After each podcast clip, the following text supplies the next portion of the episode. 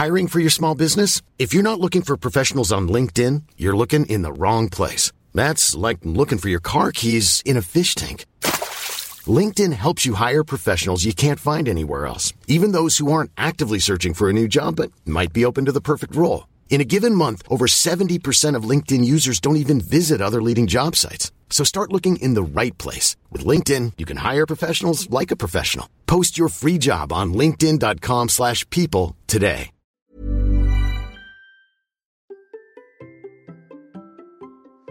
Comment arrêter de trop vous focaliser sur l'écran de votre montre pendant vos entraînements ou vos courses? C'est une question qui m'a été posée cette semaine et que je trouve très pertinente, tant nos montres sont normalement des aides, mais peuvent aussi nous créer du stress.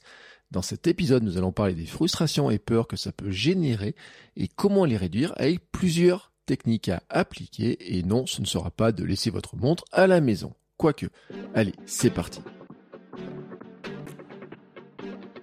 Bonjour mes champions et mes championnes, c'est Bertrand, j'espère que vous avez la forme, la patate, que vous allez bien, que tout va bien pour vous. Bienvenue dans cet épisode du conseil de kilomètre 42. Chaque samedi, je réponds à vos questions pour vous aider à mieux vous entraîner, mieux vous organiser, oser vous lancer et préparer vos objectifs tout en ayant une vie équilibrée. Je m'appelle Bertrand Soulier, à l'approche de la quarantaine, j'étais un hamster obèse et sédentaire, j'ai rééquilibré mon mode de vie pour perdre du poids, reprendre le sport, me lancer dans de nouveaux défis et construire la vie qui me correspond. Depuis, je suis devenu papa, coach en vie sportive, coach en nutrition, ainsi que préparateur mental. Et ma mission, c'est de vous aider à vous transformer physiquement, mentalement, en vous sentant en forme, plein d'énergie, en confiance pour le reste de votre vie, pour devenir champion du monde et championne du monde de votre monde, et aussi des vieillards et des vieillardes galopants et galopantes, et être en forme le plus longtemps possible. Et donc, cette semaine, la question me vient de Sandrine. Comment faire pour réussir à se détacher de l'écran de fréquence cardiaque de sa montre? C'est la question qu'elle m'a posée par mon compte Instagram, @BertrandSoulier, parce que j'avais fait une petite boîte à questions dans la semaine. Je le dis, c'est une question légitime, car nous avons tous une montre au poignet. Elle nous apporte beaucoup d'informations, mais peut aussi nous décourager et parfois même anéantir notre plaisir. Donc, nous allons parler justement de ces deux problèmes et de quelques techniques.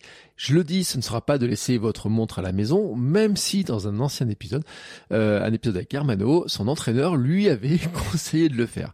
Alors, je dis pas qu'il faut pas forcément le faire ou qu'il faudrait le faire, je dis seulement que dans cet épisode, je vais vous donner d'autres astuces et d'autres techniques, et qu'avant de laisser votre montre à la maison ou dans le sac, je pense qu'il y a un autre exercice à faire et que je vais vous expliquer tout de suite après.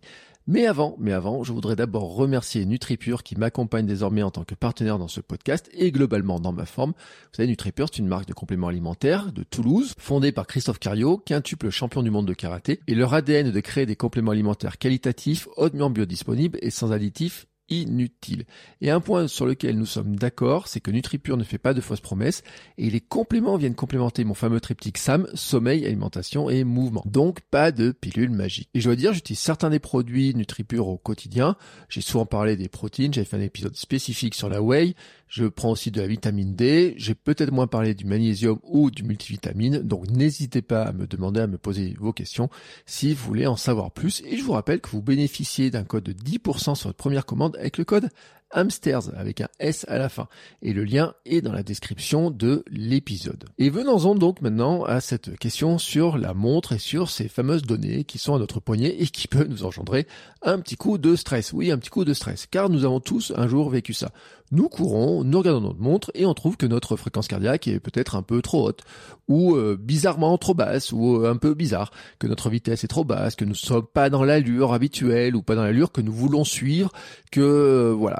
Il y a un truc, voilà, là on commence à stresser, à se mettre un peu la pression, car oui, je le dis, hein, en fait, hein, la montre peut amener des questions à se poser et qui peuvent générer de l'anxiété, et notamment on pourrait dire une sorte d'anxiété de performance. Et avec des questions comme pourquoi ma FC, ma fréquence cardiaque est si haute? Pourquoi je ne cours pas plus vite aujourd'hui? Je me sens lent, je suis lente. Normalement, je devrais courir à telle allure. Je n'avance pas en fait. Et ces questions nous amènent aussi souvent, malheureusement, à la comparaison. Alors, la comparaison, elle peut être par rapport à ce qu'on fait d'habitude. Bon, je suis lent par rapport à d'habitude. Bon, là encore, je veux bien. Mais aussi par rapport au plan prévu, notamment si vous avez un plan par une application, un entraîneur, en disant tiens, il m'a dit de courir à telle allure et j'arrive pas à tenir l'allure, ou il m'a dit de courir à telle fréquence fréquence cardiaque et je n'arrive pas à le faire. Voilà. Et puis pire, une comparaison par rapport à ce que je vois sur Strava et Instagram. Là, c'est pire parce qu'en fait, vous savez bien que Strava et Instagram, on voit qu'une toute petite partie, on ne voit pas la réalité totalement de tous les comptes et on ne sait pas exactement ce que font les gens et vous n'avez pas non plus une vision totale sur leur vie globale, leur parcours, leur santé, etc. Donc, quand même, il faut faire attention à cette anxiété. Si vous avez l'impression de ne pas atteindre vos objectifs ou si vous comparez à vous et aux autres, elle peut vous amener à mal vous entraîner. En disant, je devrais faire ci, je devrais faire ça, tout. Donc, qu'est-ce qui va se passer ? Vous allez peut-être vous mettre à courir plus vite que ce qu'il faudrait, ou alors courir plus longtemps. Bon, là, on n'est plus dans la fréquence cardiaque, mais ça peut être de courir un peu plus vite, ou alors de courir à une allure qui n'est pas tout à fait celle que à laquelle vous devriez suivre.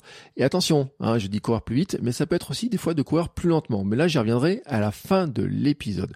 Et en fait, cette sentiment-là que l'on a de pas faire tout à fait ce qu'il faut, cette anxiété de ne pas faire ce qu'il faut, de ne pas être performant comme il faut, peut avoir un impact direct sur la motivation et la santé. Ben oui, pourquoi ?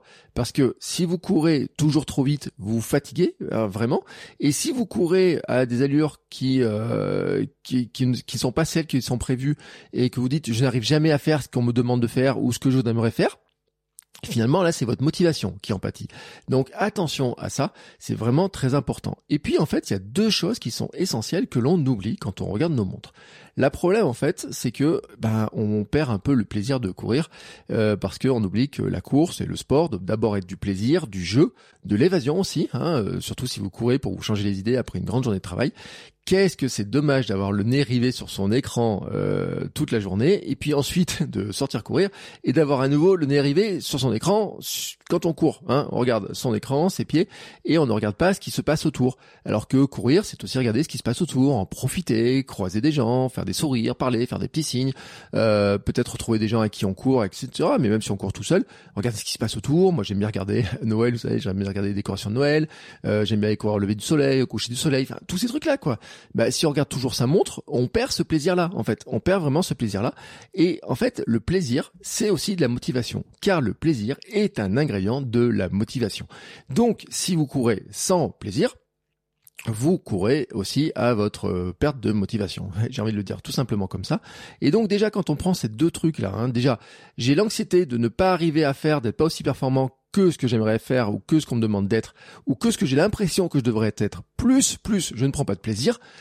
En général, c'est un bon cocktail pour dire j'en ai marre et je claque la porte et je irai courir ailleurs. Voilà, pour dire dans mon canapé où j'irai faire autre chose.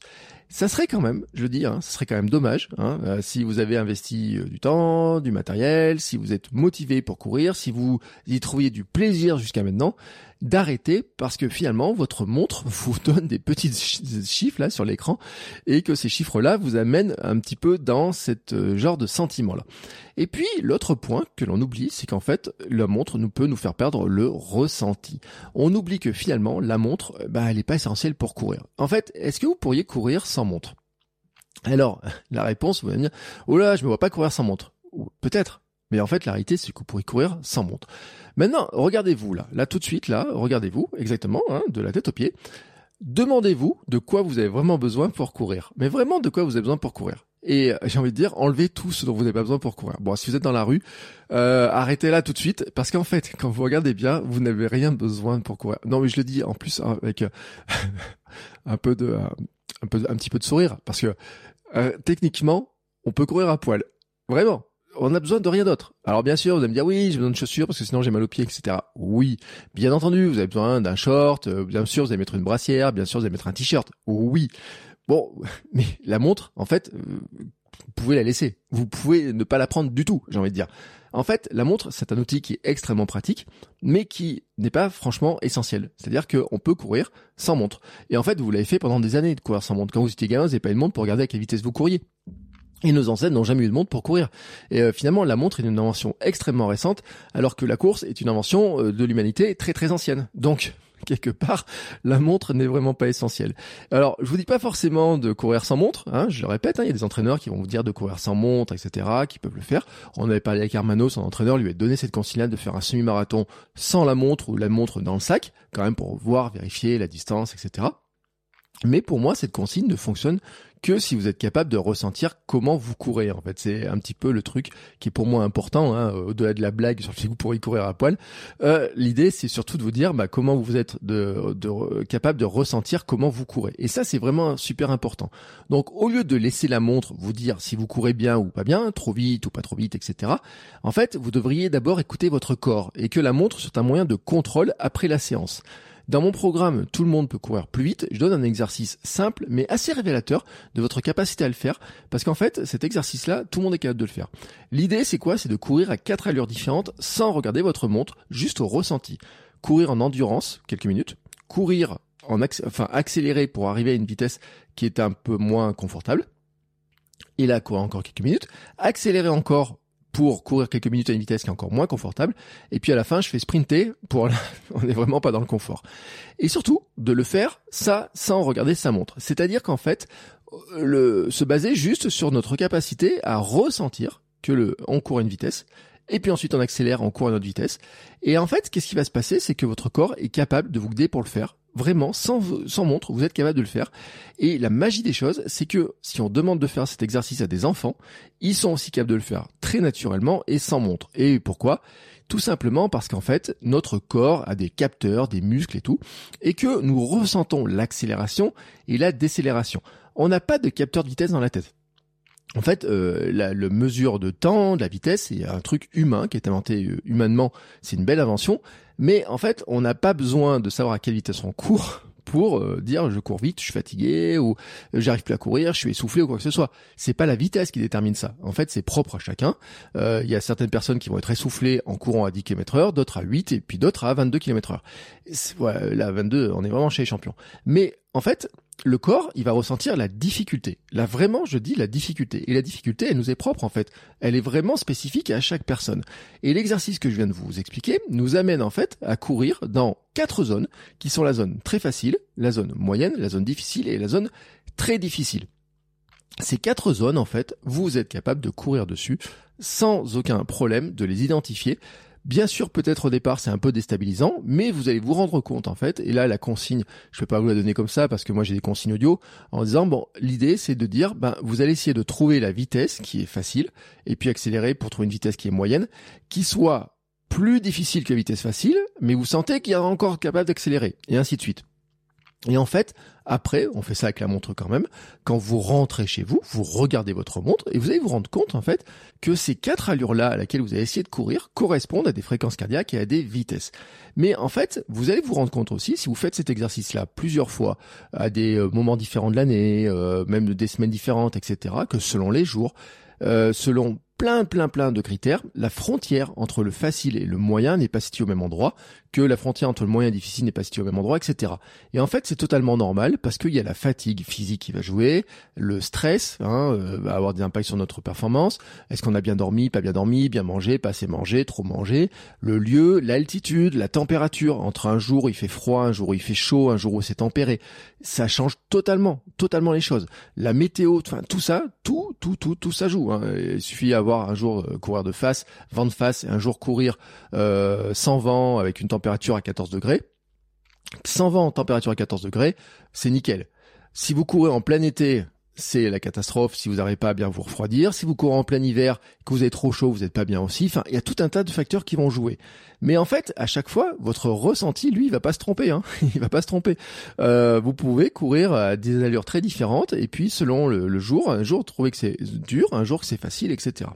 Alors maintenant que j'ai dit ça, pourquoi je vous ai raconté ça ?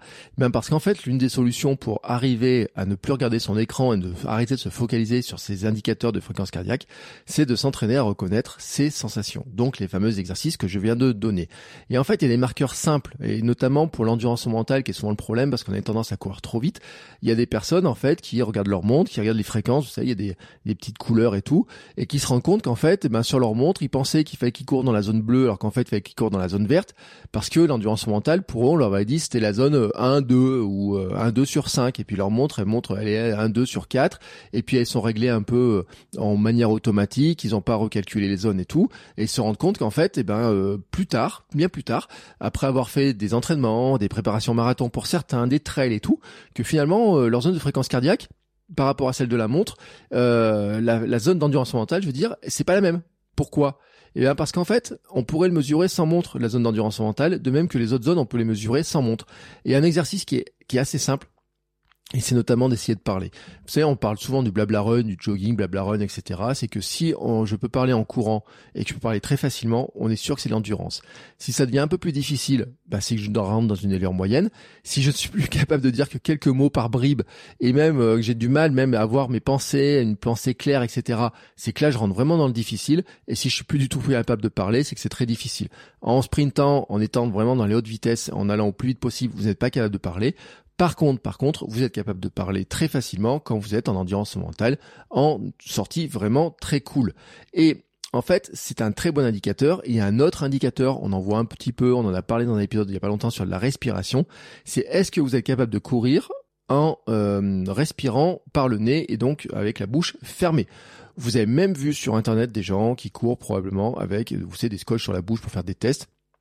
Un de mes anciens invités du podcast l'a fait. Je crois qu'il a même fait un marathon comme ça et tout, un semi-marathon.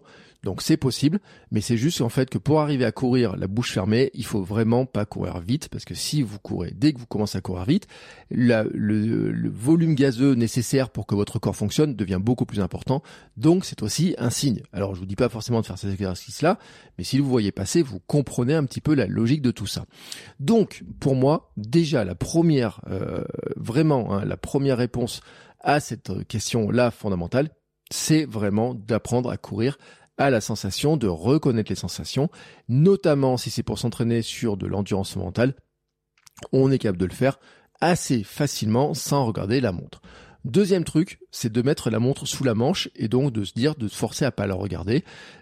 Pourquoi je dis pas de laisser la montre en fait ailleurs ? Tout simplement parce que, je le répète, pour moi la montre c'est un outil de contrôle, mais de contrôle après la séance.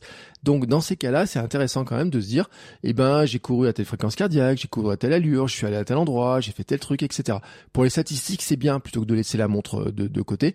Donc je trouve que c'est bien d'avoir la montre avec soi, de l'avoir au poignet pour la fréquence cardiaque parce que ça vous permettra de corroborer, j'ai envie de dire, vos ressentis avec ce que vous raconte la mesure, mais de ne pas le regarder. Un autre élément pour ne pas regarder, ça serait tout simplement de changer l'affichage de votre montre. Et là, c'est très simple en fait, c'est que sur la plupart des montres, on peut changer les affichages. On a plusieurs écrans qu'on peut faire défiler. Et en fait, ça serait de ne regarder que certaines informations sur les écrans. Moi, sur une montre Coros, j'ai certaines informations que j'affiche et d'autres que je n'affiche pas. Et par exemple, il y a une information que j'affiche qui va être de dire quelle est l'heure, quelle heure est-il, le temps de course. Des fois, j'ai la distance, j'ai un écran où j'ai même pas la distance, où j'ai juste par contre la cadence de pas. J'ai mis cet indicateur-là. J'ai un écran où même je n'ai que le temps de course et l'heure. Là, je n'ai que ça, je n'ai rien d'autre.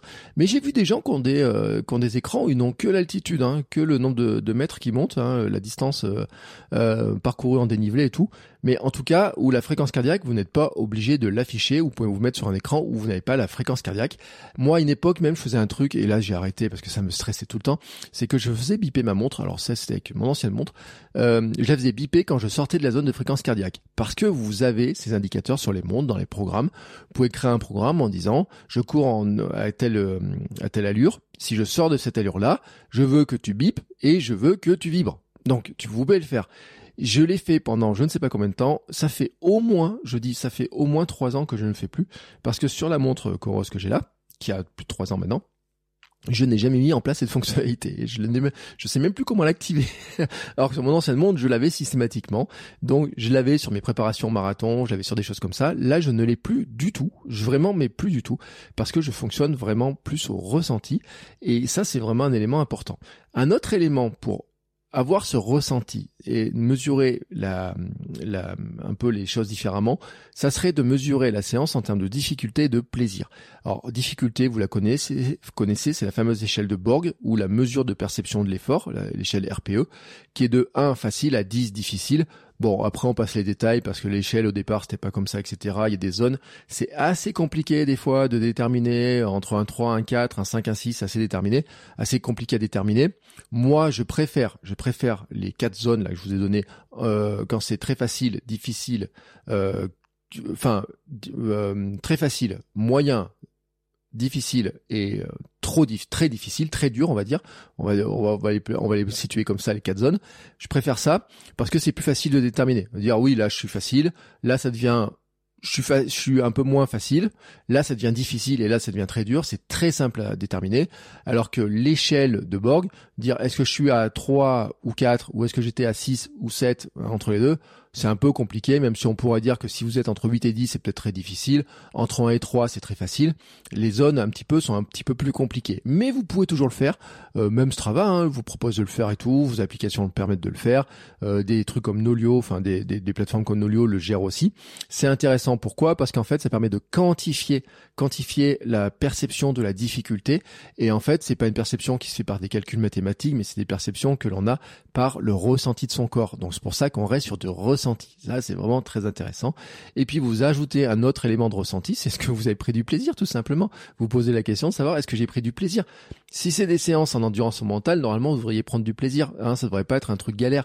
Les séances qui sont difficiles, ce sont les séances justement où on doit aller sur des allures précises, où il faut accélérer, il faut aller faire du sprint, courir à des allures très particulières, très rapidement, etc. Elles, c'est normal qu'il y ait moins de plaisir. Mais sur de l'endurance mentale, normalement, on ne devrait pas avoir besoin de regarder son cardio, on devrait regarder plutôt son plaisir. Moi, je le vois vraiment comme ça.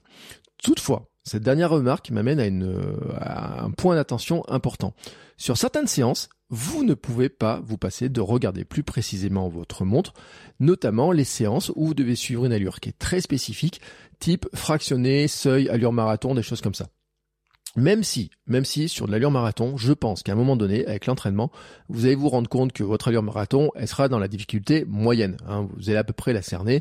Sans trop regarder votre montre, au bout de quelques séances, vous allez très très très facilement arriver à vous mettre dessus sans trop la regarder, vous pourrez l'évaluer. En revanche, il y a des allures. Alors là, par exemple, on vous dit de faire 102% de VMA, faire du seuil, allure, même si les séances de seuil, c'est toujours un peu compliqué. On dit qu'il faut faire du tempo, faire du 102% de VMA, etc. Toutes ces choses-là, du type fractionné. Si on vous dit qu'il faut faire 2 x 10, 30-30, par exemple, et qu'on vous dit qu'il faut être à 102% de VMA, Là, le faire sans montre, c'est plus compliqué, mais là, on n'est pas là pour regarder le paysage, en fait. C'est là où on les fait en plus souvent sur piste. Donc, sur piste, il n'y a pas beaucoup de choses à voir. Donc, à part regarder ses pieds, sa montre, et pour vérifier qu'on est bien à la bonne allure, et en plus, ça fait passer le temps plus vite, et pas louper le virage, moi, j'ai envie de dire. Ici, c'est un point sur lequel on va pas chipoter. On va bien regarder peut-être pas la fréquence cardiaque, mais plus la vitesse. Et puis, en fait, ça permet de bien caler son allure pour éviter d'aller trop doucement. Si on nous demande d'aller à 102% de VMA, c'est qu'il y a une raison, par exemple. Et puis, ça nous permet aussi d'éviter d'aller trop vite. Parce que moi, je l'ai vécu et je l'ai encore vu là, sur Instagram il y a 2-3 jours. Combien de fois sur une séance de fractionné, moi, je fais la première fraction trop vite et puis la 8e trop lentement. Bon, je pensais être le seul. Et puis l'autre jour, je lui ai passé un message sur Instagram d'un entraîneur qui montrait une séance de 35-30 et la première, ça va vraiment trop vite. Et puis après, ça se calme et ça se lisse avec toujours la même allure. Alors quel exercice demandé, parce que si vous êtes trop en survitesse et que vous n'arrivez pas à tenir le nombre de répétitions qu'on vous demande, l'exercice, il est pas bon non plus. Le but du jeu du fractionné, si on vous demande de faire 20 fois 30-30, il faut faire les 20 fois 30-30 à la même allure, que le cardio il se stabilise, que vous arrivez à vous entraîner de la bonne manière. Voilà. Donc là, vous avez besoin en fait d'avoir des repères qui soient plus précis. Si vous n'avez pas un repère précis de votre allure, vous devez la contrôler de temps en temps. Voilà. Alors des fois, pourquoi je dis pas de repère précis, parce qu'il se peut que sur certains cas, vous ayez repéré sur la piste, entre les bornes, les entraîneurs font des choses comme ça et tout.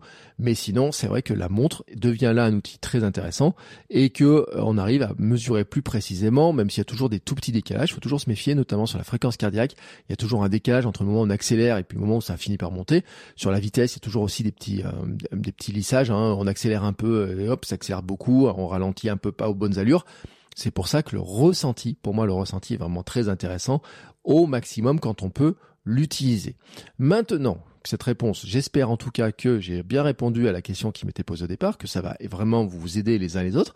Je pense quand même, quand on fait le bilan de tout ça, c'est que si vous considérez que vous devriez courir environ 80% du temps en endurance mentale, ces astuces devraient vous éviter de regarder votre montre environ 80% du temps de votre temps de course. Donc je pense que c'est 80% de stress de moins et de plaisir en plus. Donc je vous laisse essayer, et si vous voulez en savoir plus sur mon programme dont je vous ai parlé avec les fameux tests, et bien je vous mets le lien dans les notes de l'épisode. En tout cas, je vous souhaite une très très belle journée, des très belles séances, et on se retrouve très vite pour un nouvel épisode. Ciao ciao les champions et les championnes.